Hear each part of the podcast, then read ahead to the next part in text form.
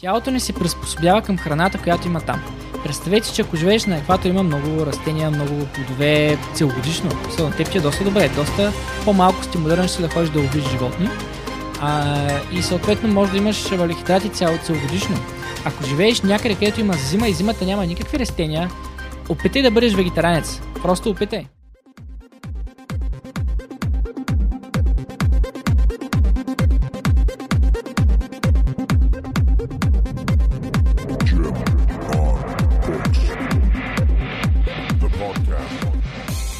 Здравейте хора, аз съм Ицо Трошев и вие слушате нашото фитнес подкаст шоу Gym on Books, шоуто, което се излъчва и достига до вас благодарение на фитнес център Fit Gym град Бургас, местенцето, където ние тренираме за да бъдем по-силни. Днес заедно с Крис ще си говорим за това какво е метаболик тайпинг и принципите за тази методика на хранене.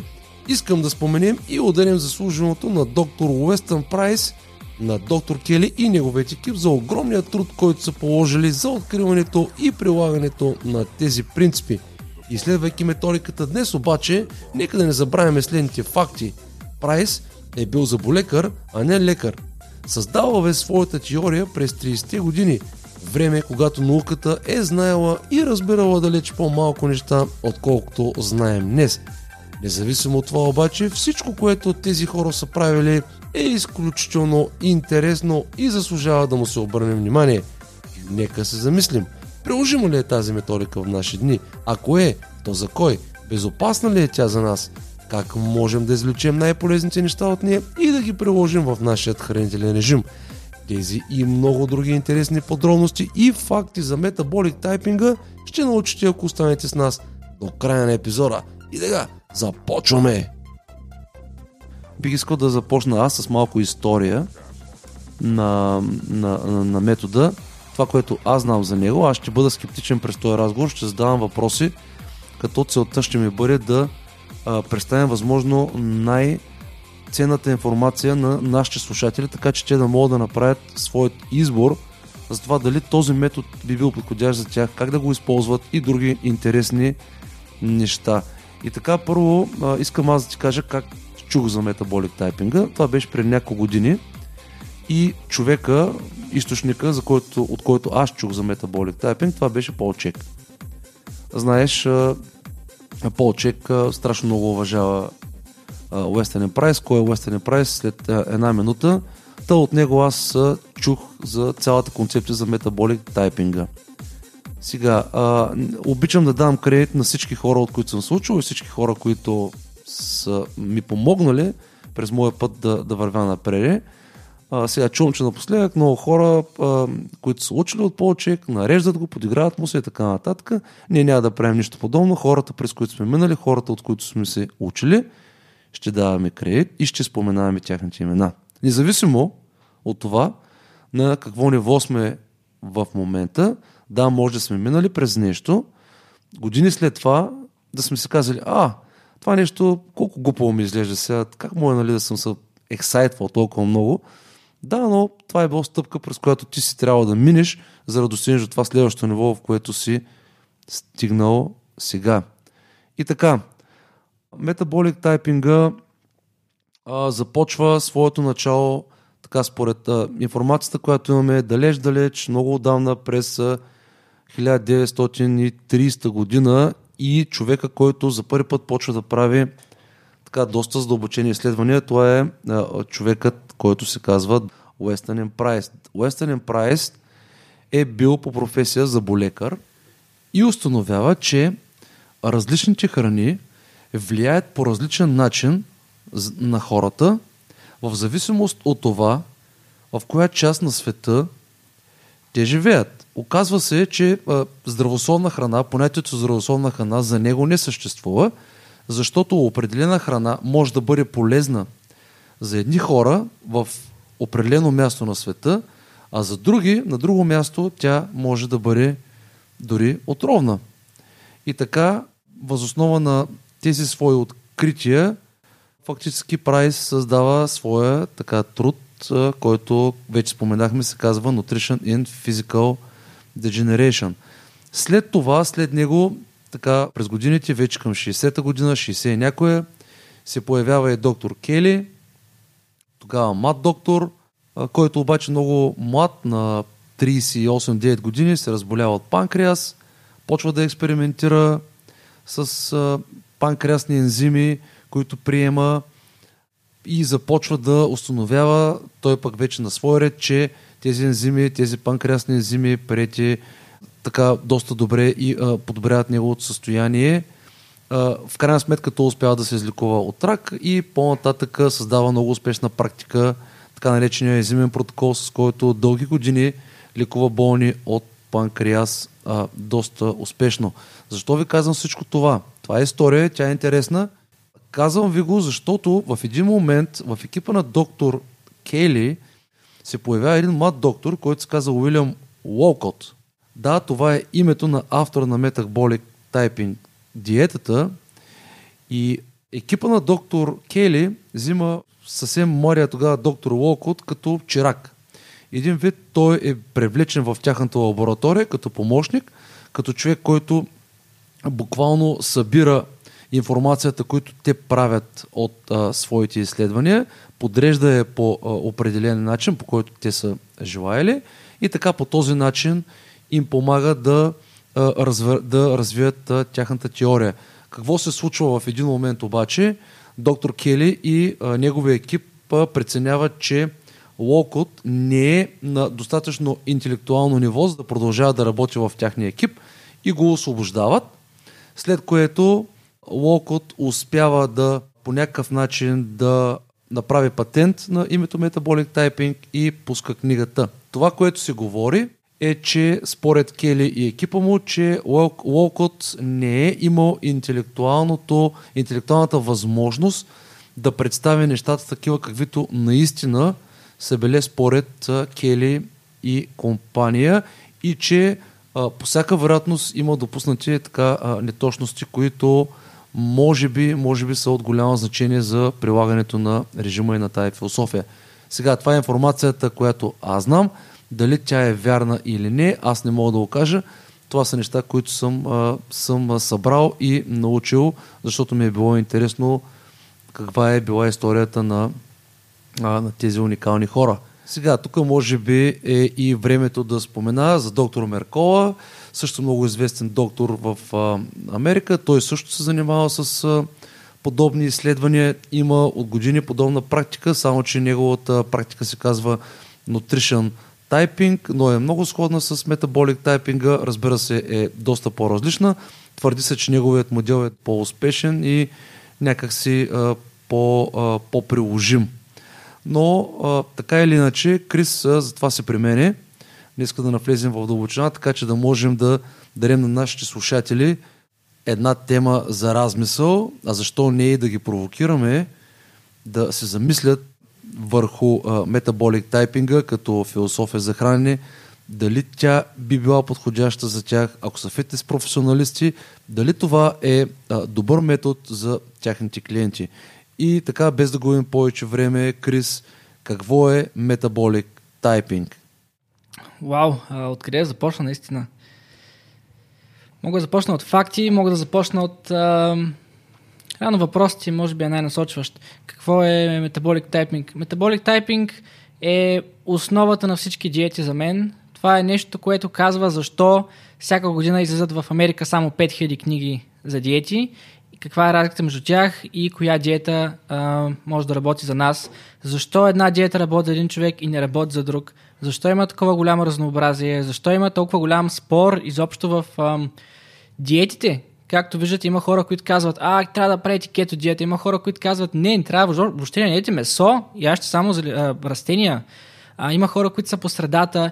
Метаболик тайпинга е отговора за мен на това защо има толкова огромно объркване в света и защо хората не могат да разберат и трябва да пробват с години някой път дори не, и да пробват пак не разберат какво е нужно на тялото им. Ще го оставя до тук, какво е метаболик тайпинга. Добре, продължаваме по-нататък. В, нали, в, в метаболик тайпинга имаме три основни типа а, на, на, на метаболизиране на енергията. Мога ли така да го кажа? Разкажи ми кои са тия три основни типа в, в, в, в метаболик тайпинга. О, да. Ам, Добре, ще започнем от тях. Трите основни типа са протеинен, въглехидратен и смесен, но всъщност ще изчакам, защото хората могат да са скептични към това. Ще започна от някъде другаде. Ам, хората дължината на червата на хората може да бъде 7 метра, но може да бъде и 14 метра. Може да бъде между 7 и 14 метра. А, това е нещо, което хората запомнят най-много.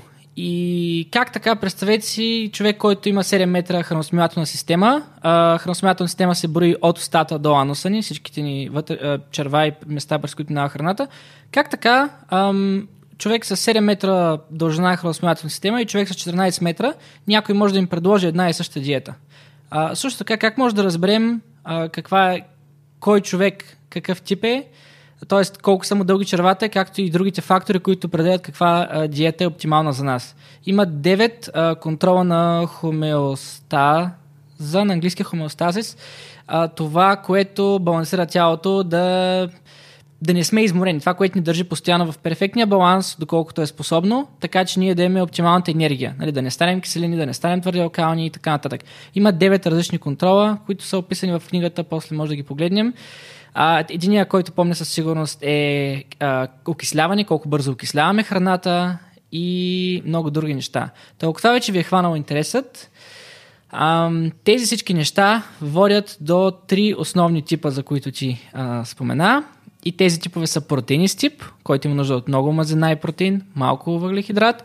Смесен тип, който е половината горе-долу диета му е протеин и мазена от животински происход, другата половина му е въглехидрати и въглехидратен тип, който е много малко месни продукти и две трети а, растителни продукти е диетата, оптималната диета, за да има постоянно добра енергия.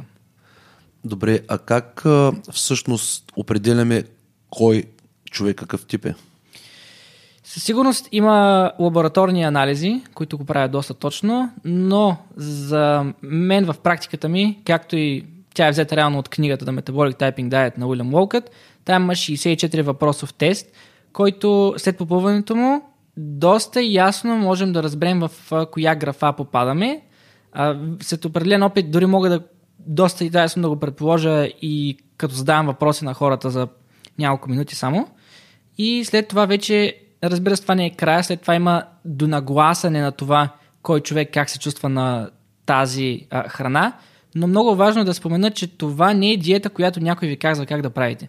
Това е диета, която вашето тяло ви казва как да правите. Тоест, никой не може да прецени днес колко стрес съм имал аз, дали съм спал достатъчно, а, как се чувствам, дали не съм прекалил с храната, дали не тренирам тежко, дали тренирам леко, дали се движа изобщо. Това няма кой да ви го следи, освен вашето тяло. И тъй като вашето тяло го следи, вие можете да слушате него и да знаете каква храна ви трябва днес, защото тя може да е напълно различна от вчера, може да е напълно различна от закуската ви, от обяда ви или каквото и да е друго. Да, добре. А, това обаче не е ли сложен метод? Примерно, един обикновен човек, един нормален човек, лесно ли може да прилага този метод? Има ли, има ли човек нужда от специалист? на мен лично ми, а, така, ми изглежда малко, дали знаеш днешно време, че хората забързани, нямат време за, за нищо, стрес, работа. И когато, примерно, човек с блъска с един такъв малко, по, на малко така по-сложна материя, той е, сега къде се занимава с тия работи? В смисъл, практически лесно ли е приложим този метод? Практически изцяло зависи от способността на човек а, да слуша тялото си по този начин. Имам клиенти, които а, им е трябвало един разговор с мен от един-два часа, след което изключително добре започват да контролират храната си, не им трябва кафе вече на обяд, не им се доспива след обяд и казват, Кристо съм се прекрасно, веднага спрях въглехидратите, изхвърлих много сладки неща, спрях кафето, нямам нужда от него. А, докато има и хора като мен, които а, им трябва две години за да се усетят а, какво, за да усетят защо все още след някои от ядената са изморени. Така че изцяло зависи от човек, но мога да кажа, че единственото нещо, в което се да, заслужава да навлезем. Защото днешно време хората искат лесно да се оправят. Просто това е, защото обществото ни е такова, че трябва да работим по цял ден, нямаме, не ни остава енергия много пъти, за да правим нещо друго. Но реалността е, че нищо няма лесни решения. Никога няма как да отидеш при някой и той ти каже, ей, това е. Прави това нещо, едно нещо прави и ще си здрав цял живот. Не става. Нещата са много променливи в ежедневието ни и трябва да усещаме тялото си. Така че за някои хора може да е много лесно, за някои хора може да е трудно, но за тези, които е трудно, е още по-възграждаващо, защото те обикновено са тези, които имат най-големия проблем, свързан с храната.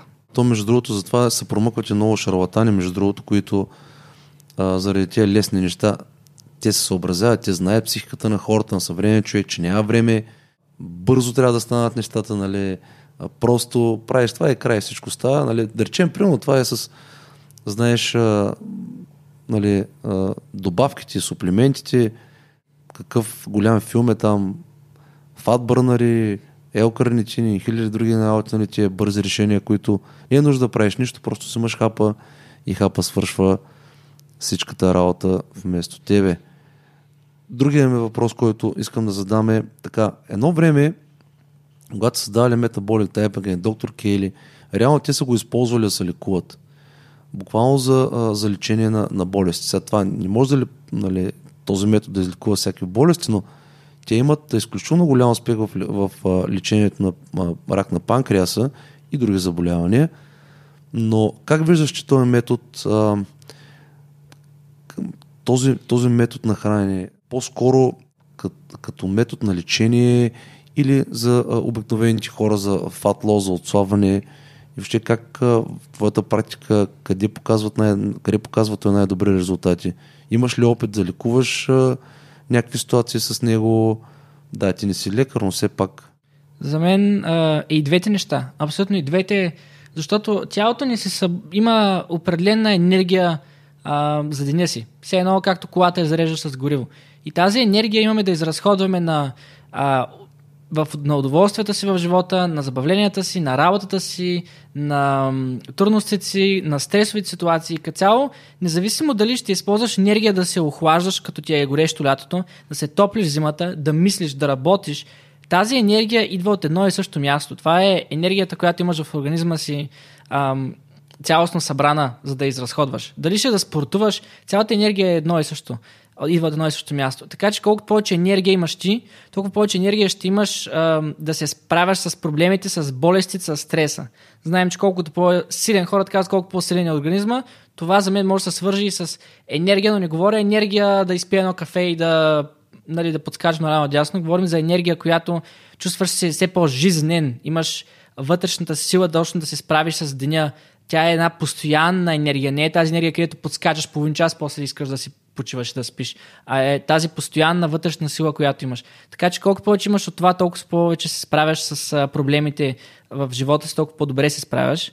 А, и другото нещо е, че когато не ядеш по правилния начин за теб спрямо метаболик тайпинга ти, моят опит е, че ти си изморен и не само това ти създава проблеми. Например, ако ядеш много валехидрати и не ти трябва, ти например си протеини тип, трябва ти много протеини и а едеш много валихидрати, това означава, че валихидрати ще ти вдигат кръвната захар на всяко ядене, тя ще ти пада след всяко ядене, което означава, че ти а, след ядене или ще се преспива, или ще ставаш хиперактивен и трудно ще се концентрираш, след което след 2 часа ще си изморен, ще искаш кафе, или ще ядеш отново нещо сладко, за да продължиш да си дигаш пак кръвната захар изключително високо, това е изключително изтощителен процес за организма ти. Висока и ниска кръвна захар е едно от най-тежките неща за черния ти дроп. Това съм го учил в чек системата така че реално, колкото по-малко а, проблеми създаваш с храната и колко повече енергия получаваш от нея, толкова по-добре можеш да се справяш с всякакви болести в а, живота си. И вече оттам дали болестта е дошла от грешната храна или, греш, или това, че ядеш грешна храна ти е намалила енергията и оттам е дошла болестта, за мен няма значение. А, не казвам, че лекува, нямам опит да съм лекувал а, хора с това нещо, но знам колко по-добре се чувствам аз, откакто имам правилен начин, колко повече мога да мисля, колко по-голям контрол имам на живота си и колко по-малко се разболявам също, защото то е свързано. Ам, когато, за, когато започнах осъзнатия си живот в някакъв момент, мога да кажа, че имах енергия, нали, като малък бях окей, okay, от 11 годишен нагоре, когато започнах да тренирам, имах енергия през 30% от деня. Без да се шегувам, 30% от деня знам, че на, на 10, 10 години започнах да, да тренирам брейк и след това на 11 вече бях в искам енергия. А това е 6 клас и аз бях искам повече енергия, нямам достатъчно енергия. И също така бях човек, който в математическа гимназия е, има места определени по физика или математика и сутрин в училище, когато пишем, пишат задачи по математика на дъската, аз гледах тотално не разбиращ нищо. Нищо не разбирах грам, просто безмозъчно преписвах от дъската и знаех, че след обяд, като се прибера, аз ще мога да разбера какво се е случило сутринта в училище. И отговор на това нещо беше, че аз съм протеинист тип, сутрин а, обществото ни е научило, че трябва да хапваме банички и хляб, което от една страна няма стойност, но от друга страна е въглехидрат. И за протеинист тип като мен, тотално може да ми разбие. Тотално може да нямам никаква енергия. На обяд се прибирах, ядох месо, и то на обяд едва се прибрах. Аз вече бях ял два пъти до обяд, един път вкъщи, един-два пъти в училище отново тесто. Бях толкова изморен, едва се прибрах. Случвало се да, да съм гладен, но да не ми седя това тесто и да ям тесто и да пия вода, за да мога да си го вкарам в корема, за да имам някаква енергия. И това водеше до никаква способност да, да разсъждавам концентрирано. Просто бях в въздуха през цялото време. И на обяд се прибирам, хапам нещо с малко повече месо, спа от целият този стрес цялостен от грешно ядене на много въглехидрати и след това, след обяд вече, мога да разсъждавам. И това, че, това, че някой не е дебел, не означава, че няма проблем с кръвната захар, защото аз бях обратното, аз бях от слабите хора, много слаби, много трудно качват маса, който имаше уникален проблем с кръвната захар. И поради това нещо имах 30% адекватна енергия през деня, други 70% бих казал, че бях сравнително Мога да го кажа безмозъчен, но не точно, просто работих на много ниски обороти. В момента се доближавам до 100%, и метаболитната диета е огромна част от тази причина. Точно това ще да питам. Дали метаболик тайпинга е причината за а, да се чувстваш много по-добре в днешни дни? Така, кажи ми малко по вашата практика. Работи си с нея в момента, сестра ти предимно се занимава.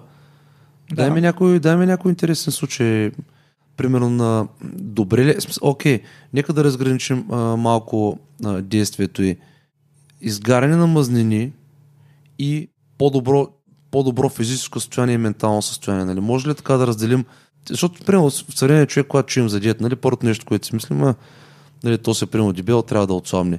Но, кажи ми твоята практика и в двата случая. И двете неща работят. Мисля, че за отслабването може да трябва малко повече да се поиграеш с, в определени моменти с протеин, мазнина и въглехидрата, докато с, а, за повече умствен капацитет, а, може би нямаш така нужда да си играеш в някакъв момент но нещата наистина са близки, защото когато получаваш оптимална енергия в тялото си, тялото ще иска да отслабне, ако всичко е наред с него. И едновременно с това, ще, когато имаш оптимална енергия, ще можеш да разсъждаваш най-добре. Например, ако говорим за случай, имах жена, която е бивша анорексичка, допреди няколко години е била анорексичка, ако правилно помня, след което а, имаше много неприятно взаимоотношение с храната. Ядеше по един-два пъти на ден и пълнееше, не беше доволна и дойде при мен и каза какво правим, Крис? И сега, какво се случва тук? Тук ще ви дам едно разграничение. Протеинистия тип са хора, които имат нужда от много протеини мазнина. Представете си мазна, тежка вратна пържола на почти всяко ядене и яденета на повечето пъти имат нужда да ядат на всеки 4 часа, което са 5 яденета на ден. Валихидратният тип е в другата крайност. Това е, е човек, който има нужда от много повече растелен происход, като бобови зърни култури, може би, леки меса, леки риби и яде 2-3 пъти на ден и се чувства прекрасно. Така, тази жена беше протеинист тип, имаше нужда от мазнина и, и месо, ядеше един-два пъти на ден и пълнеше и не беше доволна. Разбра го, говорихме с нея, довери ми се, което беше страхотно също, след което казах, научих как може да, какво може да еде, как може да чувства по-добре и тя ми писа след известно време, Крис, чувствам се невероятно, ям и отслабвам. А, също така много важно е, че протеини типове обожават да ядат. Те чувстват огромно удоволствие от това нещо и тя реално получи способността да яде, да яде 4-5 път на ден, да получава удоволствие от храната си и като, да, като яде повече, да отслабва и да се чувства по-добре. Мисля, че това е наистина един от най-големите успехи, които аз лично съм имал.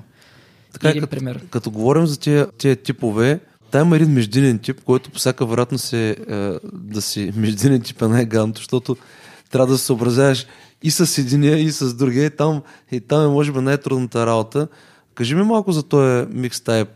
Какво се случва при него? Микстайп. Микстайпа буквално е по средата. Нещо, което няма да се разбере от книгата е, че аз съм разбрал, че микс тайпа клони то, то нищо не е нали, 100%. То не може да сме 30, или да сме протеин тип, или да сме въглехидратен. Ние сме клоним някъде, нали, една част ни е протеинен тип, една част от нас е въглехидратен. И ние клоним така, че микс тайпа може да клони към протеинен тип, може да клони към въглехидратен тип. В България много пъти хората са микс тайп и повечето пъти, ако са пълни по някаква причина, са микс тайп, който клони към протеинен тип. Затова има малко повече нагаждане, малко повече... Микс тайпа може да, да избяга а, по-лесно, т.е. по-лесно може да прави вредните неща и да не усещи толкова много проблеми. Така че печели, първо може да е повече въглехидрати, по-тежки храни и някой път да няма проблеми, докато други типове може да са в този момент, а, чувствам се ужасно. Затова има, може да бяга повече, но съответно може и да върра повече. Има неща като...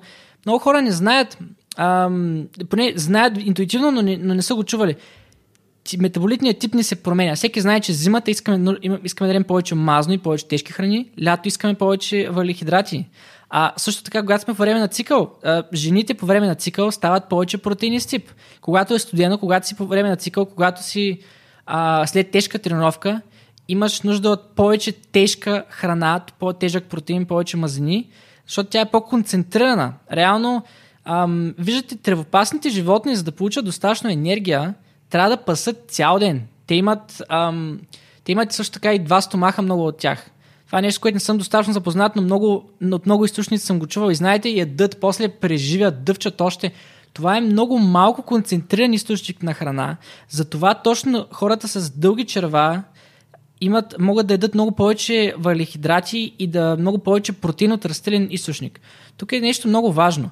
За да се отдели протеина от растението, от фибрите, има нужда от доста повече време да прекара в нашето тяло. Затова хората с по-дълги черва също така могат да дадат повече растителен происход храна и също така задържат малко повече месото и затова ги натоварват по-тежкото месо. Докато хората с по-къси, казвам черва или храносмилателна система, е реално, те протеина не ги натоварва, защото минава достатъчно твърде бързо през тях, но обратното не могат да освоят достатъчно протеина от растителен происход, защото не, не остава достатъчно дълго време в тялото им. И а, тук мога да добавя отново, това за мен беше ключово. Доктор Байрон Робинсън е направил дисекции на 650 души Представете, 650 души е отворил храносмилателната им система и е видял тази разлика между 7 и 14 метра. Той мисля, че не е свързан с метаболитната диета, метаболитната диета но е страничен източник, който показва за нея. И също така той е видял, че хората с по-дълги черва идват от места, където се дадат повече растелни храни, хората с по-къс черва идват от места, където се дадат повече местни храни. Това е много интересно. А как реално може да разберем колко ни са дълги червата и как се справяме с тия храни? Не, не мисля, че а, има начин специално. Освен дисекцията. Освен дисекцията, мисля, че не знам дали има начин, но въпросът е, че метаболитната диета, а, не мисля, че червата са единственото нещо, но са нещо, което хората могат да си представят визуално и да го разберат и да се докоснат до него. Защото, както казах, имаме 9 контрола за хомеостаза и м- за мен най-важен начин е метаболитната диета просто и много-много слушане на тялото, защото то ни казва как ни влияе определена храна. Ясно е, че ако едем сладко и след това получим висока ниска на захар и сме изморени след 2 часа, ами не ни се отразяват много добре въглехидратите. Докато ако ядем тежко, тежък протеин с свинска вратна пържол и обожаваме мазно, и обожаваме тежко месо и искаме да ядем това нещо, ясно е, че това ни се отразява добре и сме все едно хората с по-къси черва, общо взето. Да, в а, метода никъде не се говори за калориен баланс. Реално тук нямаме следение на количествата. Това не ли така притеснява малко? Тоест, а, не е ли страшно, примерно, човек да, окей, да бъде определен тип, обаче да злоупотребява с самите количества и реално да не може да постига резултатите, които иска? Страшно е. Напълно съм съгласен. Трудно е, зависи много от човека. Някои хора се натоварват да си измерват храната. Аз съм човек, който никога няма да си измерва храната. Някои хора искат, кажи ми колко грама да ям. Не знам дали някой го е научил на това нещо, или той иска и знае, че сам не може да се прецени порцията. А, така че това е също ключов фактор в наваксването на диетата, в научаването какво е добре за нас. Но в днешно време нещата могат да бъдат крайно извъртени и затова може да трябва всеки един фактор, като точно пропорции, порции, честота на ядене, нали, култура на това кога трябва да едем, на колко често трябва да едем, трябва да бъде научена на човек. Така че да, за някои хора може да е лесно, за някои може да е трудно. Нямаме проблем с тегнението на грамажи и изчисляване на калории. Това може да се прави.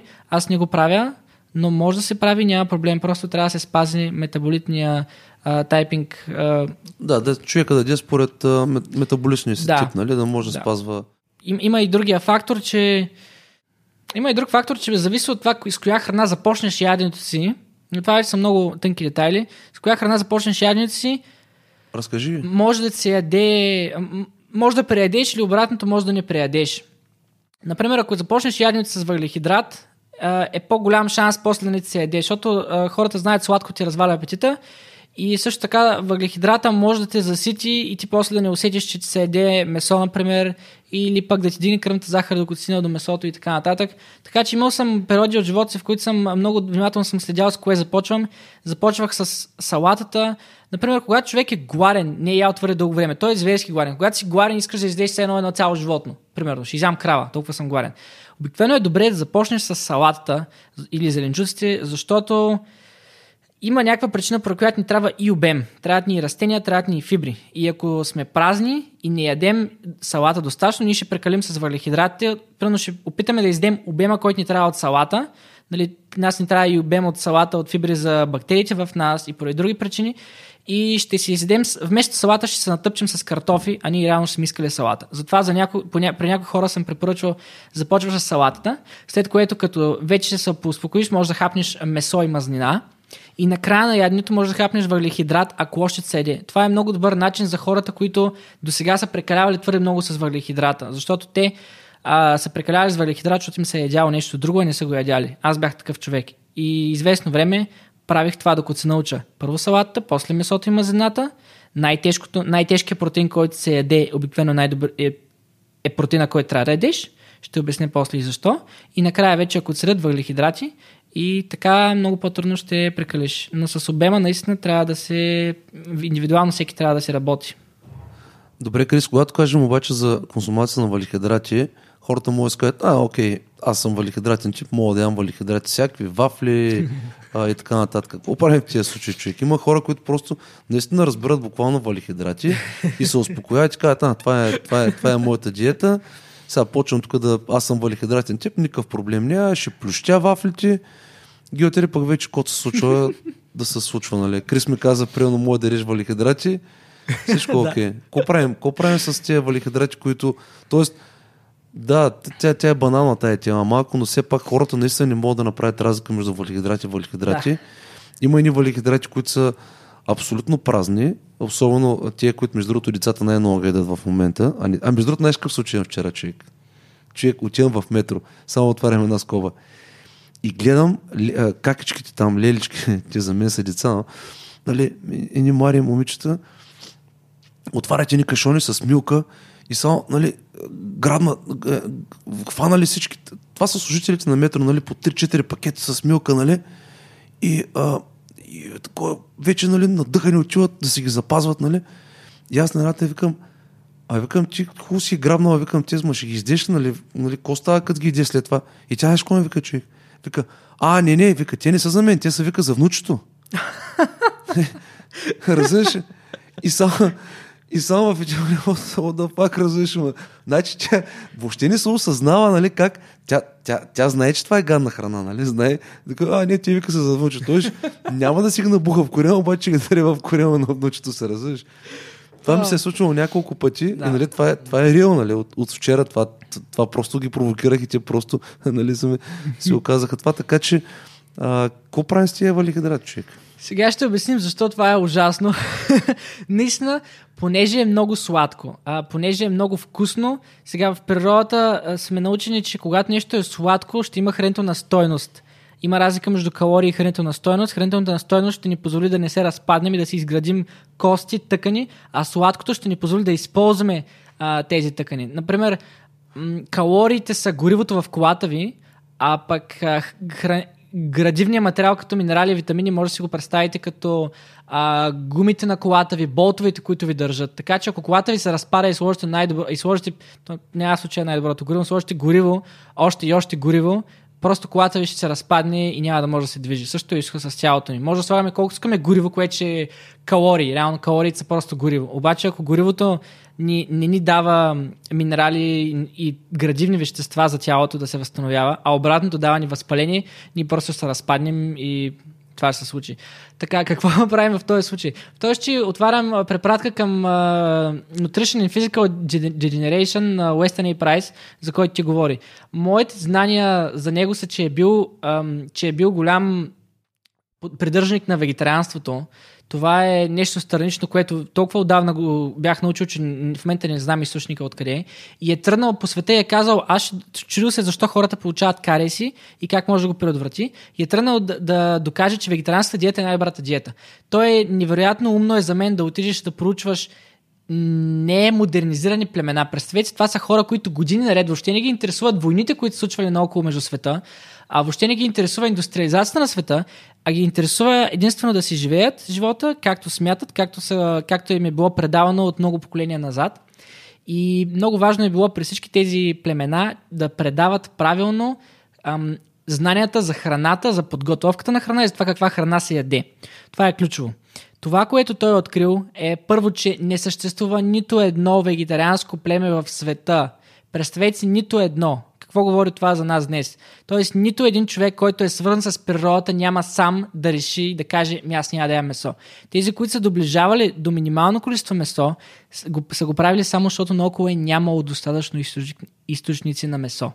Това е много ключово. Така че хората, които не са си мислили за духовни, а реално са били духовни, защото те са живели с природата, в природата, не са живели в блок и са знаели за какво става въпрос, защото а, бабите, дядовците им от много, много години назад са им предавали знанията си за живота, са имали отношение към природата и са ядяли а, протеин. Сега пропорциите, разбира се, са били много различни. А, това просто го вмъкнах и другото е за въглехидратите. Уестън и Прайс е открил, че тези изолирани племена, които са ядяли качествена храна, след малко ще обясня каква е тя, са имали изключително малък процент кариес, а дори не са си миели зъбите. Някои от тях са имали, зъбите им са били полепнали с въглехидрати, с нишестета и са имали минимален процент кариес, нещо между 2 и 8% от зъбите на всички, от деца до възрастни дядовци, са имали кариес. Говорим включително и за паднали зъби. А, това е варирало от, от племе до племе. Но той е открил съответно, че причината за това, както и причина за това те да са нямали туберкулоза, буквално са били като имунни, нямали са а, т.е. са имали имунитет много добър. Няма ли са други проблеми, които в този момент са се получавали в, а, той казва, в, в, в градовете на белите хора. В този момент белите хора, представете си, нали, 30 и някоя година, 40 и някоя, са започнали да ядат ам, много консервирани храни, много бял хляб, много бяла захар. Докато тези изолирани племена са ядяли цялостната храна, т.е. това, което казваме днешно време, пълнозърнеста храна, също така са имали определена подготовка на тези храни. И той е открил, че причината са толкова здрави тези хора, да правят деца на 70 годишна възраст, да играят волейбол на 70 годишна възраст. Причината да имат перфектна захапка в книгата, ако напишете Western A. Price в интернет, ще видите хора с перфектна захапка, като холивудска усмивка, зъбите им са на правилното място, а те няма как да се носят телчета или нещо такова. А, също така имало е жени, които не събуждат мъжете си, за да родят, а отиват в гората, раждат, се връщат с детето.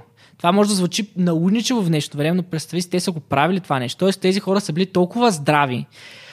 И причината за това, освен че са живели в природата, разбира се, Уестън и Прайс е открил, че храната им има 5 до 10 пъти повече минерали и витамини от диетата на модерния по това време в кавички човек, който е ядял консерви, бял хляб и така нататък.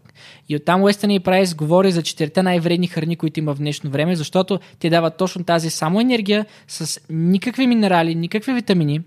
И тези четири най-вредни храни са бялото брашно, защото в обвивката му са много от, от минералите, които трябва да едем. А, бялата захар, защото ня... бялата захар е киселинна, Ам, съответно ни вади калци от зъбите ни, съответно ни от слаб, така много, много лесно можеш да си щупиш а, ръка, кост, да имаш кариес. А, също бялото брашно също е киселено и вадите калци от зъбите ни и от други места, докато кафявата, истинската лепнеща мусковадо захар не, не има тези проблеми.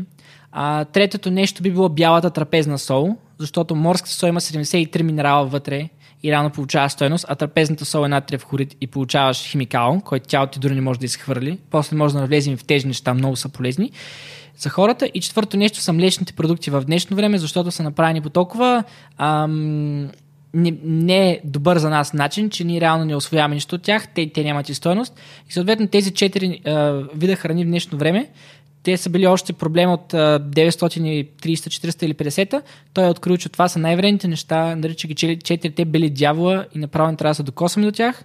А ако погледнем днешно време, това е навсякъде в магазините.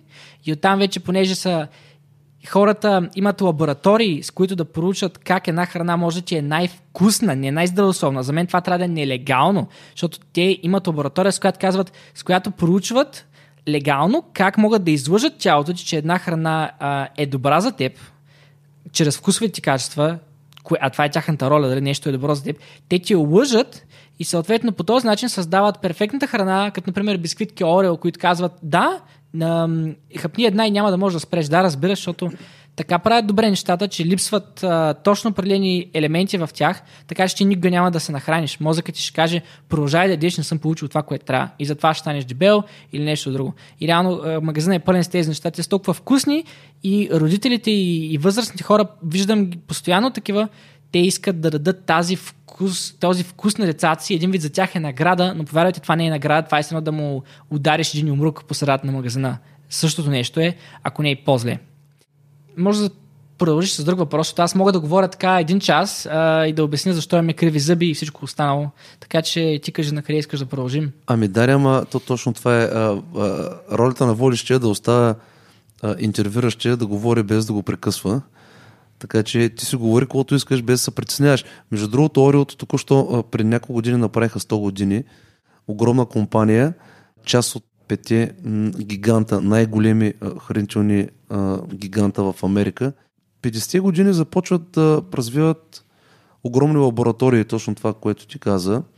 И наистина така правят бисквитите си, че те да бъдат с такива химикали, така ще да бъдат вкусни, да бъдат а, пристрастяващи и колко милиони, колко продажби и така нататък. Между другото има много интересни книги за тази история, как точно така започват тези промени и фактически големите производители на тях не им пука каква храна ти едеш реално, защото а, аз точно това се чуя, нали, как, как, как как налъжат, как продължават да налъжат и как а, добре а, описани са тия неща, знаят са, защо съпортваме този бизнес човек? Как, как успяват да не излъжат, че да продължаваме да го съпортваме? Да го...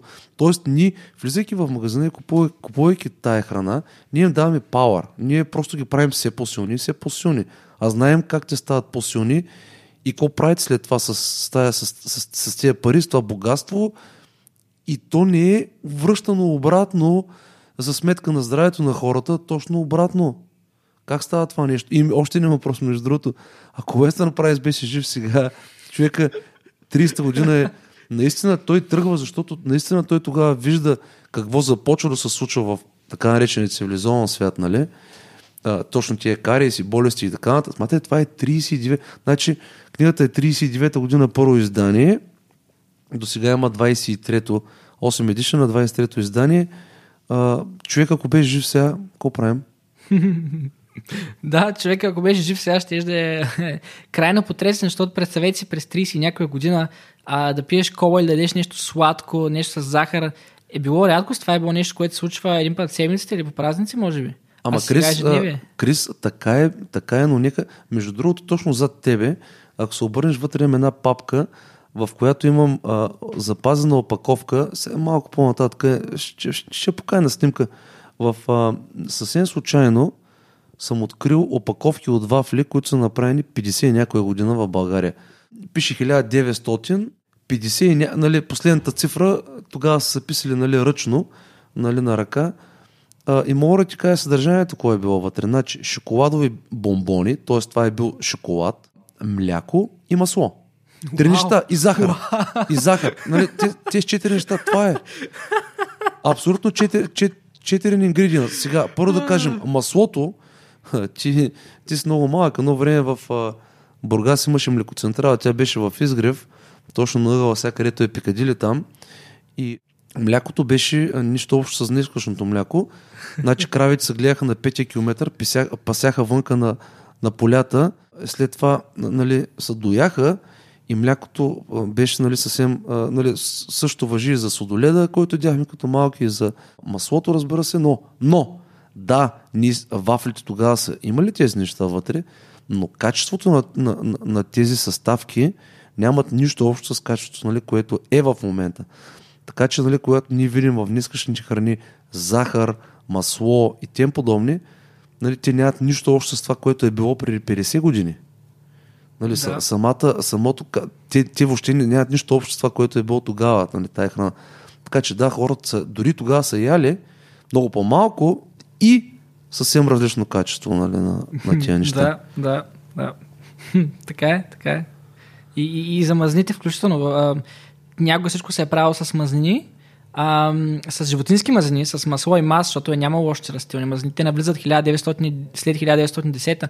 1910 а, човека, който е изобретил уреда за мерен на не помня холестерол ли беше нещо такова, което е свър... Да, холестерол би трябвало да е. Са му казали, човек намери си друга работа. В Смисъл, това, това е безсмислено в момента. Хората са нямали такива проблеми тогава. А, някои казват, а, ко- къде знаеш, че са нямали тогава, може да са нямали а, начин да го измерват. Еми няма ли са? Сега ясно е, че а, ако видите всички болести в момента се увеличава страшно много процента им в населението и населението става все по-болно, има повече лекарства, населението става по-болно, но не ставаме по-здрави. Само се огледайте на око и вижте кой от вашите познати не е умрял от рак в момента. А, не искам да звуча като не- негативен човек, със сигурност съм изключително позитивен за бъдещето на Земята като цяло и на хората, но трябва да бъдем реалисти. Проблемите стават а, от към здравословно, здравословно на гледна точка стават повече с хората. Разбира се, появяват и решенията, но трябва да ги търсим. И 1900 година хората са нямали проблемите, които имат сега, нямали са такива хронични проблеми.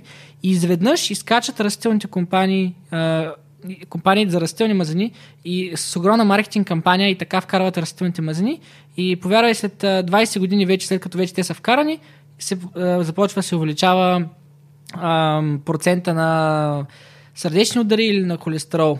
Така че Между другото, преди няколко години намерих едно видео, което е заснето 50-та година. И това са първите масови реклами на... Не мога да го намеря това видео повече. Наистина търсил съм го много пъти. Не мога, страхотно видео. Тогава един много известен американски актьор прави рекламата на маргарин.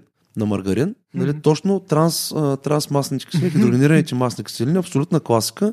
И тогава уникално е да се види тогава тази реклама, защото те представят нали, уникално, революционна мазнина, не остава вътре по буркана и по пакета, лесно се освоява, нали, не знам всичко, нали, някаква огромна такава реклама, нали, и нали, връщайки сега вече в а, Штатите, не знам за добро или за лошо, най-накрая вече дори са за абсолютно задължително. Първо са забранени да се използват, някъде абсолютно задължително трябва да бъдат упоменати в етикета, т.е. не само количество цялостно, нали, но каква част от мазнините в дадена храна са трансмасни киселини или хидрогенирани масни киселини, да могат хората да преценят нали, дали искат да ги вземат или не, защото ги набухаш в общото количество, хората не знаят каква мазнина вземат. Нали, растителни мазнини, а те растителните мазнини са полезни. Да, ама не са. И друго нещо интересно, което искам да добавя, е, че между другото първото хидрогени- хидрогениране много интересно, то е станало 1800 и някоя година. Не знам как, но тогава са хидрогенирали от, а, мисля, че от млякото ли, не знам от, от какъв източник, но а, нищо общо с нали, по-нататъчното хидрогениране. Тоест, хидрогенирането е процес, който нали, а, течната мазнина минава в твърдо състояние. Но първите, първите така а, хидрогениране на мазнини, това са много, много, много отдавна са започнати.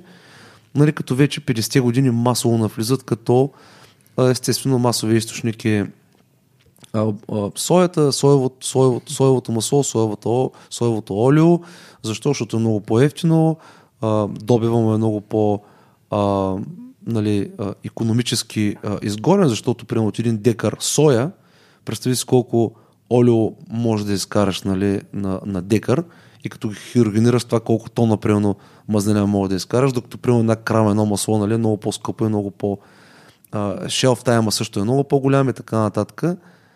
Знаят тия работи, описани са и за жалост продължават. А, сега, нека да не бъдем крайни, Крис. Нека да не бъдем крайни. А, аз обаче не приемам нещо, което доста така, дори вече българи, които не са според мен по някакъв начин обвързани с продажбата на тия работи, но специалисти, фитнес професионалисти, нали, сега има една книга много интересна, излезе за митовите на храните, колегата ще го поканя 100%, но има чувство, че а, там, там месеча, аз месеча, който взеха, нали, да, а, това са такива, нали, едва ли не теории на конспирацията, нали, в малки количества тези храни са окей, няма нищо страшно, те могат да се продават, те могат да се консумират. Аз дам следния въпрос. Добре, тези храни могат в малко количество, а, но а, знаем какъв е тяхния происход, знаем как и защо те са направени, защо ги съпортваме. Е, това е въпрос. Как наподлъгват? Да, това, това е... това е много важно. Хората може да си мислят, че света се контролира от а, президенти, примерно, или а, правителство.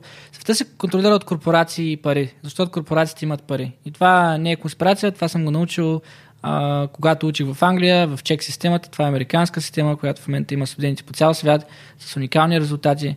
А, всеки може да я погледне. И там реално ме научиха за първ път. Има цяла книга Under the Veil of Deception, която говори за това. Света се ръководи от пари. Парите са в корпорации, така че света се ръководи от корпорациите.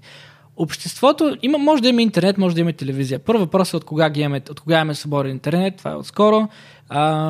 И другото е, че от когато имаме телевизия, това улеснява страшно много манипулацията на хората. Защото ние си мислим, че знаем това, което знаем в света и когато сме научили нещо, си мислим, че знаем за какво става въпрос. Реалността е следната. Нормалният човек си ходи на работа, прибира се вкъщи, чува нещо по новините, чува нещо по рекламата и оттам си мисля, че се образова. Само, че какво ти пускат по рекламата и по новините е това, което а, носи пари на тях, защото те трябва да могат да продължават да го пускат. След като това, което носи пари на тях, а, избира реално какво да се пуска, т.е. аз съм компания с пари, плащам си пари, получавам реклама, до вас стига информацията. Съответно, това означава, че, че хората са информирани единствено от компаниите, които, искат, които имат изгода от това те да бъдат информирани и компаниите, които имат изгода са компаниите, които продават продукти. А, още повече компаниите, които продават престрастяващи продукти. Така че света в днешно време е ориентиран около правене на пари, точка. Не е ориентиран около правене на пари за здравето на хората, ориентиран е около правене на пари, просто защото това прави още повече пари. А, и защото една компания а, прави още повече пари, когато ти си престрастен към нея. Така че тези неща могат да се поручат, може да ги разгледате, вече в интернет има доста информация за това нещо.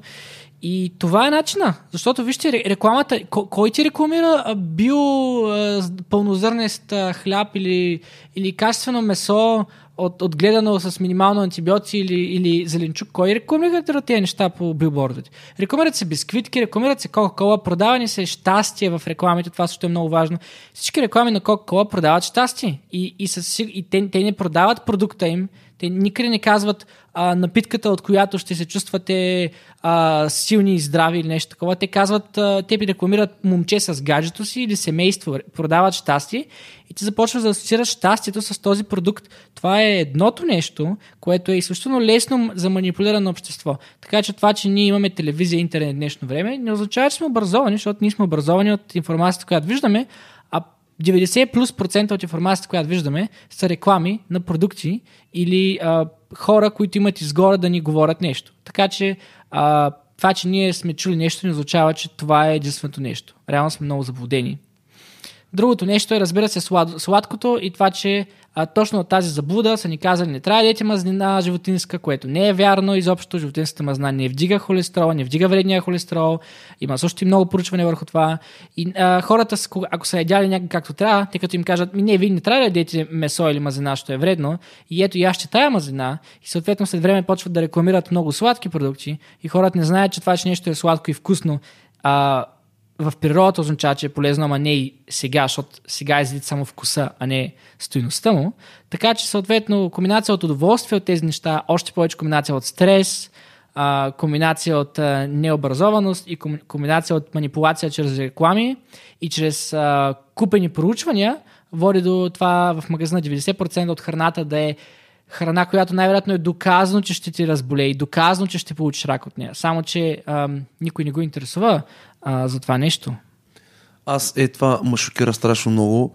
А, как, е, как, как продължаваме да влизаме в. Значи, ако спрем да купуваме тия храни, нали, интернет, между другото, е полезен, както, нали, а, смисъл, това, което интернет прави в момента е полезно, че имаме достъп вече до, до тази информация. Тази информация от подобни хора като нас, които говорят и казват нали, е, истината, а, хората почват да се, да, се, да се образоват, почват да мислят малко повече в главата си. И това не е добре за големите компании. Те почват да се съобразяват до известна степен с това, което нали, хората вече почват да научават благодарение на интернет, а не само на телевизиите вкъщи. И те почват да правят промени. Това е добре. Но, все пак, както ти кажа, 90% от магазините са претъпкани с бокуци. И отивайки в магазина, ние купуваме и продължаваме да съпортваме този бизнес. Ако спре да купуваме, те ще фалират. Или, ако не фалират, те трябва тотално да се променят и да почнат да правят нали, по-качествена храна. А те не могат, защото тя е, тя, тя, не знам, не знам. А, да, да. Ам, сега, много важно тук е да спомена и още едно нещо, защо са манипулирани. Сега, хората, дори хората в научните среди са манипулирани, защото когато аз съм една компания, която а, направи проучване върху себе си, аз плащам на този, който прави проучване върху мен. Така че, когато аз финансирам университет или аз финансирам а, лаборатория, за да може тя да прави проучвания върху моя продукт, лабораторията прави това, което аз си кажа. Така че ако, лаборатор... ако аз кажа на лабораторията да изкача с а, проучване, което ще каже, че няма никаква връзка между моя продукт, който е набускан с захар, с, с спартам и с химикали, които а, са изключително вредни за нас, а, и резултатът от това проучване искам да е, че продукта ми няма нищо вредно за хората и не е доказана връзка между този продукт и, нещо, и някаква негативна реакция в човек, повярвайте, това проучване ще излезе и ще говори така. Ще каже, моят продукт няма нищо вредно в него доказано, така че това, че вие казвате, че захарта е вредна или че продуктът ми е вреден, е напълно ненаучно. Да, защото науката, както казах, света се върти от около парите. Особено в науката много малко хора влагат пари, защото хората влагат пари в а, спортове, в футболни матчове, в а, концерти. Тези хора са милионери, но не и учените. И учените имат много малко финанси да правят поручванията, които трябва да случват. А, имам личен опит с това, с учени от цял свят, защото две години подред хора на Волната конференция в София, учени от цял свят, искат да правят поручвания с цел подобряване осъзнатостта на човека, проучване върху водата, проучване върху здравето на хората. И те казват, че, не, че финансирането е трудно, защото е малко и хората искат да финансират проучвания върху продуктите им. Тоест, аз, аз финансирам проучване за това, че това, което правя е пълно с захар и химикали и е полезно за вас. Даже сигурен съм, че могат да изкарат проучвания, че са полезни за тях. Така че... Не, знаеш, знаеш колко са ми интересни. Те, те, казват, нали, те, те, те, не казват, че са полезни, те казват, това не е опасно за вас. Да. Нали, той продукт не е опасен за вас. Добре, окей, той не е опасен, той не е... Окей, може би няма да те уби, но примерно как ще помогне? Как ще накара да бъдеш нали, по-силен, по-здрав, по-умен, по-мислещ? Окей, то дори да, не, дори да не е толкова опасен, дори да не то уби, той ти дава никаква стойност. Ами, някакви празни калории, които реално и на лонг търм, нали, бавното убиват всъщност. Слушам те. Да, да. Ам, тук има нещо друго, което иска да спомена. Сега, тези проучвания са, могат да бъдат много минимални, също така, да бъдат за много малко време. Също така, всяко проучване, което се прави за нов химикал на пазара, например, химикал, който ще ви слагат в храната, химикал, с който ще пръскат ам, растенията или ще дават на животните. Това проучване се прави единствено изцяло върху този химикал изолирано. Никой не казва какво ще стане, когато смесиш този химикал с другите хиляда химикала, които има в останала част от храната ви и никой не, никой не казва колко ще получиш от другите химикали. Обжет проучване се прави изключително изолирано и игнорира факта, че диетата ти вече е много слаба. Игнорира факта, че почвите доказано имат много намалено съдържание вече на минерали, а, така че дори, дори най-добрите растения да приемаш, те ще са с по-заслабено качество на, а, на хранителна стойност. Така че в днешното време е изключително все по-важно да едем правилна храна. А, и ще дам пример какво значи качествено проучване срещу некачествените проучвания, които се правят в днешно време. Има един а, лекар, или в момента не мога да кажа точно лекар, има човек, който е направил проучване. Нали, доста сериозна личност, говори се в средите за него. Направил проучване върху разликата между сурово мляко и пастеризирано мляко на, върху котки. смятал е проучване да е 10 години, съответно имало е две групи котки, едната е яла само сурово мляко, другата е яла само пастеризирано мляко. Това проучване е направено отдавна. До трето поколение котките на сурово мляко са прекрасни. Мисля, те са здрави и щастливи котенца. Котките на пастеризирано мляко на третото поколение започват да имат изкривени крайници, започват да имат объркана сексуална ориентация, да не могат да се възпроизвеждат, да са изключително болни и реално на третото поколение е било края. Те, те просто са изчезнали. Те, тази, тази група котки просто е умряла. Няма как да продължи проучването човека и това е доста ясно, че ам, ето това е едно добро проучване, в което се вижда какво случва, когато, какво наистина прави тази храна, когато приеме стабилни количества от нея. А в днешно време цялото мляко, например, на, на, е пастеризирано и ние нямаме ензимите да, да го смелим и се получават точно тези проблеми. Както да, виждате... да, обаче науката нещо казва специално с, а, относно а, пастеризацията. Тя казва да, обаче защо е направена пастеризацията? Тя е направена, защото тя ни помага да самата пастеризация убива много бактерии, които са в млякото, които от своя страна водят до много зарази, много салмонели и други а, заразявания, които в крайна сметка могат да доведат и до смърт при хората. Лично за мен е, малко ми е така под въпрос, нямам достатъчно информация за дали пастеризацията е добра или не е добра, дали сурово, суровото мляко е по-добро или не. Има много дебати, има много дискусии, хиляди, хиляди, хиляди теми а, по тази тема. Това е твоето мнение. А, лично за мен наистина не мога аз лично да дам отговор, кое е по-добре да рискуваме с а, суровото или пастеризираното мляко. Това е просто една, един пример, който исках да дам за проучванията и за това как се правят, за това наистина колко, колко вредна храна може да, може да навлезе в а, нашата диета. Защото очевидно е, че ако а, котките, да, не сме котки, обаче въобще не ме интересува. Ако, ако това е храна, на която котката ще умре и ще изчезне като вид, не бих искал да я приемам. А, сега, по принцип, реалността е, че повечето хора изобщо не трябва да приемат млечни продукти, защото нали, млякото в природата го едеш до 3 годишна, до някаква максимум до 3 годишна възраст, но после майките няма мляко, така че не си създаден да го едеш. Но там отиваме до въпроса, ако млякото е толкова вредно и Western Price казва, че пастеризираното мляко е, а, всъщност точно пастеризираните млечни продукти, той казва, не казва млечни продукти, а, са толкова вредни за нас, според ам, Western Price, както и според това поручване с котките, по-добре да го нямаме. Ако говорим за проблема с бактериите, с това по-добре го нямаме. Но от друга страна, изобщо го няма нали, в диета си. Но Пол Чек, който ам, е известен с това, че проучва дори проучванията си как са направени и това е начин в днешно време да се довериш на проучване. Той казва, че той е за а, сурово мляко. Разбира се, ако а, се провери много добре, нали, реално трябва да отидеш до фермата да видиш какво случва там, качеството му как е. Но той съм го чувал да казва, че не знае никой да се е заразил с бактерия от сурово мляко, дори кравата да е стъпала в кофата, а той е отраснал на ферма. А, така че това е изключително сериозен човек, който е много за науката. Всяка една негова книга има страшно много страшно много референс накрая, т.е. откъде си взел информацията, от кой човек, от кое проучване. Така че това е доста ключово доказателство за мен. В крайна сметка трябва да доверявам нали, на някакви хора, някакви каза, знам всичко. И другото е, че в, в здравословни среди, които седях последните 4-5 години, също даже 6 от 2012, всеки, който а, се занимава сериозно с храна и приема млечни продукти, приемаше само сурови млечни продукти. А, нали, не казвам на хора да отиват да ядат млечни, сурови млечни продукти, но това е реалността, която съм а, чувал а, просто по тази тема аз. Да, и малко се отклонихме от метаболик да, тайпинга. Да. Така, а, да се върнем пак към него за един финален а, така, абзац, ако може така да кажа. Не знам дали е правилно, това го измислих в момента, може да е, може да не е. Но Крис, нещо финално за метаболик тайпинга. Така, финално, всеки е различен, всеки има нужда от а, много различна диета, както казах за разликата между червата от 7 до 14 метра, представете си човек, който е висок 1 метър и човек, който е висок 2 метра. Разликата между тях каква е? Това е разликата между храносмилателната ни система, както и даже има много други разлики, освен това. И представете, че човек 1 метър и човек 2 метра не може да тренира по един същи начин, съответно няма как и да а, горе-долу, това е метафора за храносмилателна система, няма как да е по един същи начин. А има хора, които трябва да дадат 2-3 пъти на ден, има хора, които трябва да дадат 5 пъти на ден, с напълно различни пропорции. Ам, другите неща са, че начина по който приемаме енергията, ако правилно помня в книгата беше описано, че имаш два начина по които енергията ти стига до клетката а, от храната. Единият то реално е като две системи. През едната система идват въглехидратите, през другата система идва протеина и мазнините.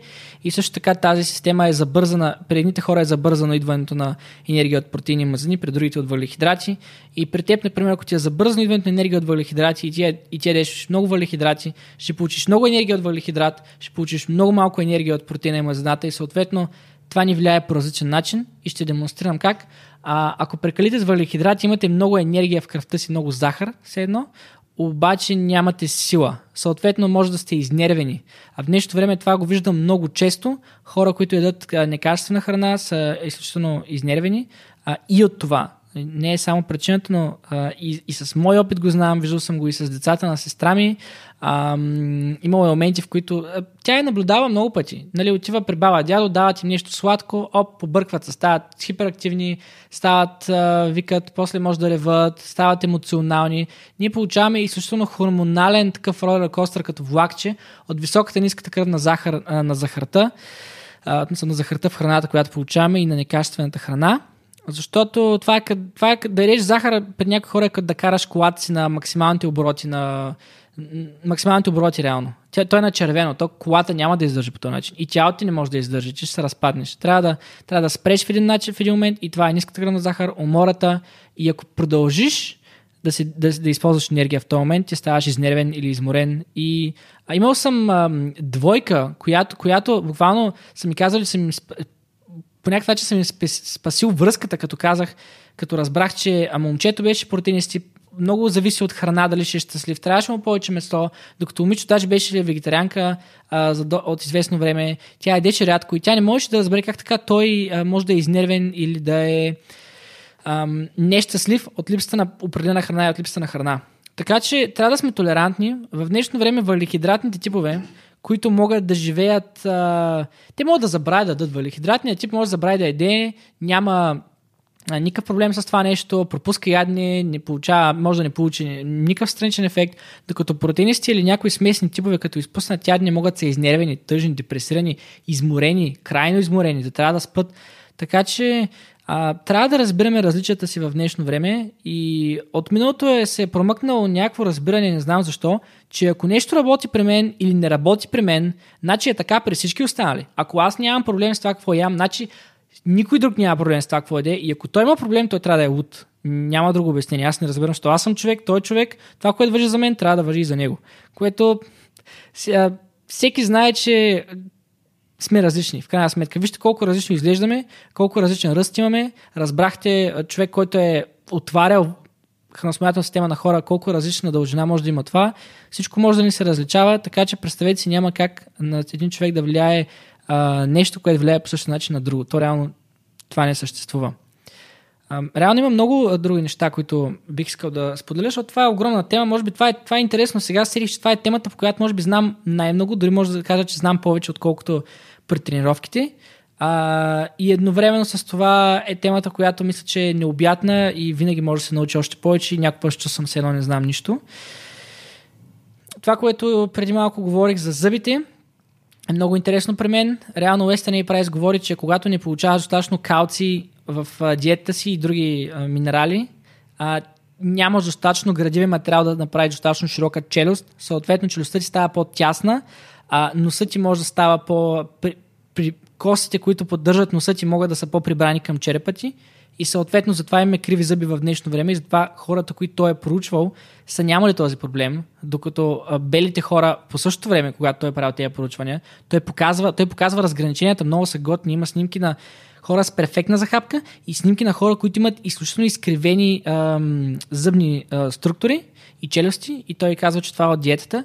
И също така е имаше пример как а, дете, което не му зараства щупена кост с месеци, когато е направил бульон от кости и е дал малко добавки, а, костта е започнала да зараства доста бързо и доста добре. Така че това дали даваме градивен материал на тялото си а, изцяло влияе на това какво ще се случи с него. И всяка храна или ни дава възпаление, или ни прави по-здрави. А, това е много интересно за зъбите за мен, за челюстите беше, беше вау. И другото вау нещо е поведението на децата. Ще се върна към него, Защото в, както споменах, аз в училище не може да се фокусирам. Също така имах проблеми с много игране на компютъра. Отново ще ви кажа, имам, имал съм, стигал съм до пето място на Национална олимпиада по физика за 10-12 клас. Това е една от най-трудните олимпиади а, по физика в страната. И дори не учих за тях, просто научавах теорията. И този, а, нали, тази способност изцяло беше нулирана от липсата на качествена храна. Просто нямайки храна в даден, т.е. нямайки протеин в диетата си в даден момент, аз ставах тотално неспособен да разсъждавам и просто гледах като, като някой, който е напълно неадекватен. А, също така имах престрастяване към компютър.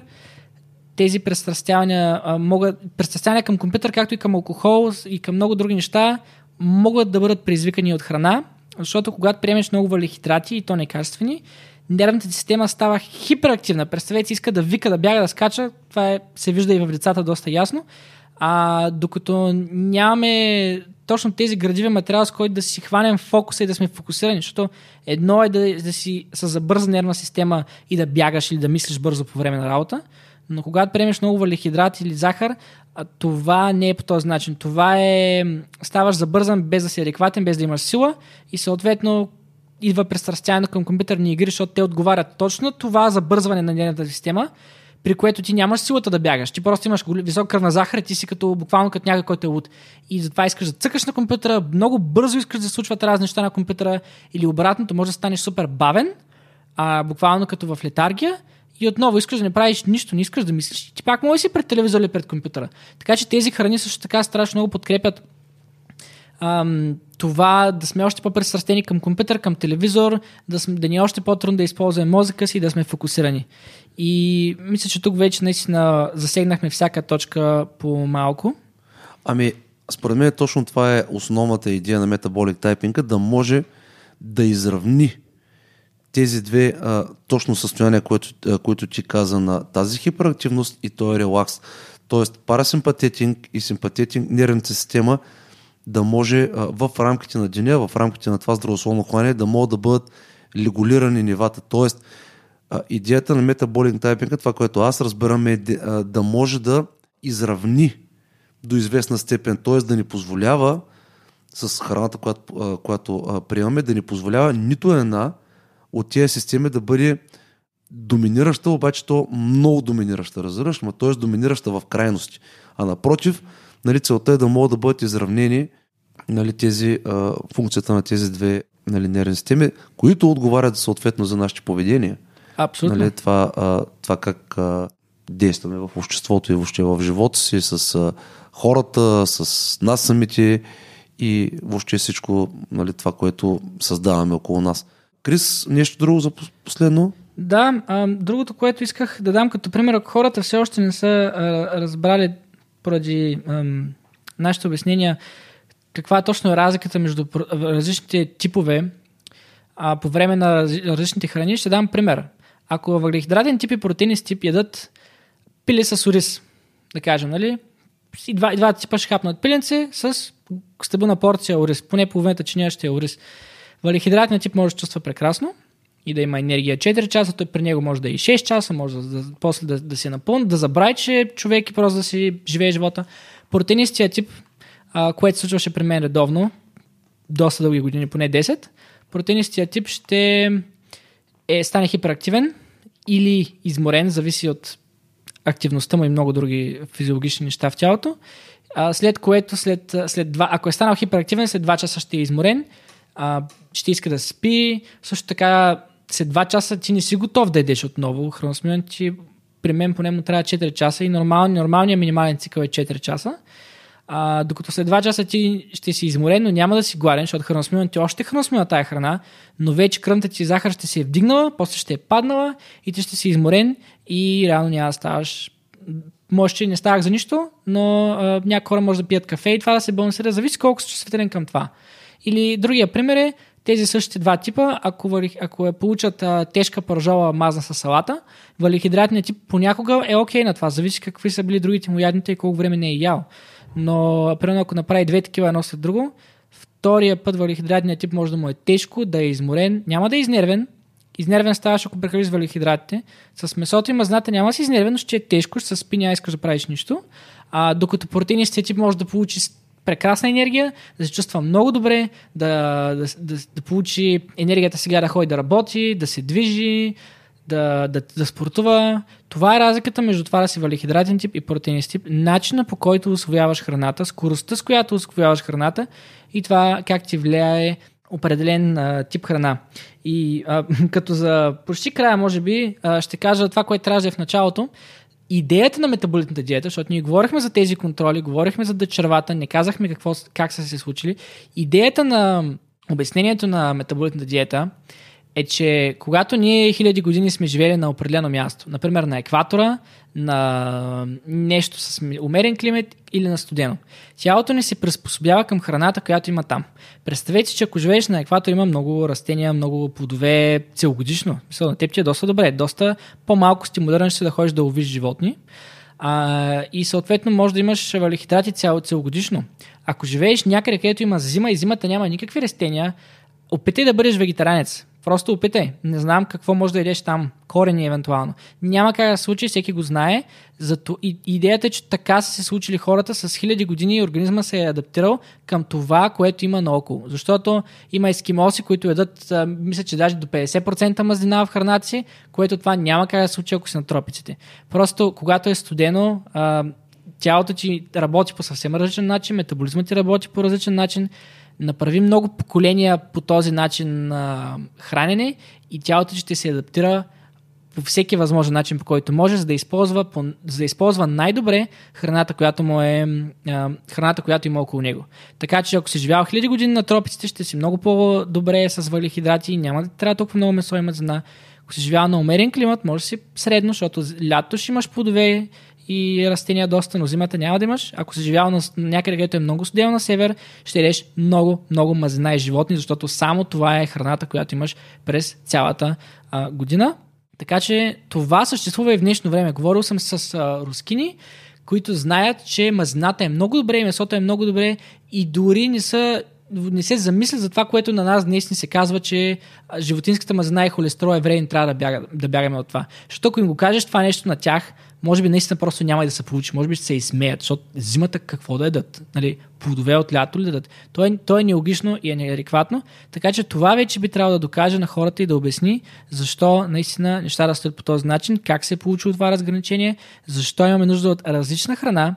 И тук ще добавя още нещо. Преди време, като цяло темата е доста дълбока и със сигурност е много по-дълбока и от това, което аз знам. А, и днес казвам малка част от това, което знам, малка част засягам. А, много хора, които се захващаха с а, тренировки преди, бяха закачени много на пилишкото. Пилишко, пилишко, пилишко, пилишко. Познавам хора, които са били в спортното преди години и казват, събуждам се вечер, защото съм толкова здрав, съм тренирал, събуждам вечер да ям още веднъж. Така, тези неща и двете не са нормални. Това да само пилишко не е окей, okay, ако, ако не те държи поне 4 часа сит. Защото когато едеш само пилешко, това е доста лек протеин за някои хора. За някои хора може да е добре, но за някои е много лек протеин, което означава минава много бързо през теб и това означава, че ти си изморен или гладен твърде бързо, в крайна сметка ще доведе до умора. Аз, например, не мога да ям имаше моменти, в които изобщо не докосвах пилешко от към протеин, говоря, не от към качество на пилето, а, и ми трябваше нещо много по-тежко, като а, свински врат. Защото знаем, че пилешкото има по-малко протеин на 100 грама, отколкото свинското и свинското е по-тежка храна. Съответно, се едно да вкараш едно голямо дърво в огъня си, спрямо това да вкарваш да хвърляш листенца. Примерно това може да бъде разликата. Нали? Някои хора, които имат силен огън, им трябва едно голямо дърво и това ще ги държи си ти повече време. И това да се събудиш вечер гладен означава, че вечерята ти е била много лека, че си ял или много сладко, или много лек протеин и не е нормално. И общо трениращите хора, м- при някой може да е окей, okay, но не е нормално и да ядете само пилешки протеин, защото може да е много лек за някои хора и да огладняват твърде бързо. Това е един друг мит, който исках да разбия. Ами, Крис, благодаря ти. Заседнахме така доста теми. Надявам се да сме били полезни. Ще се говорим пак. Изключително съм ти благодарен. Благодаря ви, благодаря ви хора, че останахте с нас до края на епизода. Ако имате въпроси, задавайте ги. С удоволствие бихме направили, бихме направили още един епизод.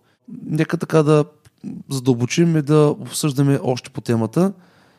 И така, благодаря. Крис, нещо за последно? А, за последно искам да кажа, ако ми позволиш, реално в никакъв случай не е с цел реклама. Преди, точно когато започнахме разговор, аз се сетих, че с удоволствие, ако някой иска да научи тези неща, мога да го науча по начин, по който да, да, да ги прилага и да работи с други хора, защото много малко хора разбират това нещо и го прилагат по този начин. И искам просто да спре да има такова объркване в, в света с всички тези диети. И а, това е общо взето. Разбира се, информация за това къде могат да те намерят нашите слушатели ще бъде оставена под подкаста, така че всеки, който има желание, може да направи контакт с тебе и допълнително да го научиш на повече неща. Благодаря, благодаря ти още веднъж. Благодаря и хора, че останахте с нас до края на епизода. До следващия път всичко най-хубаво успех, бъдете здрави и се хранете с качествена храна. Чао!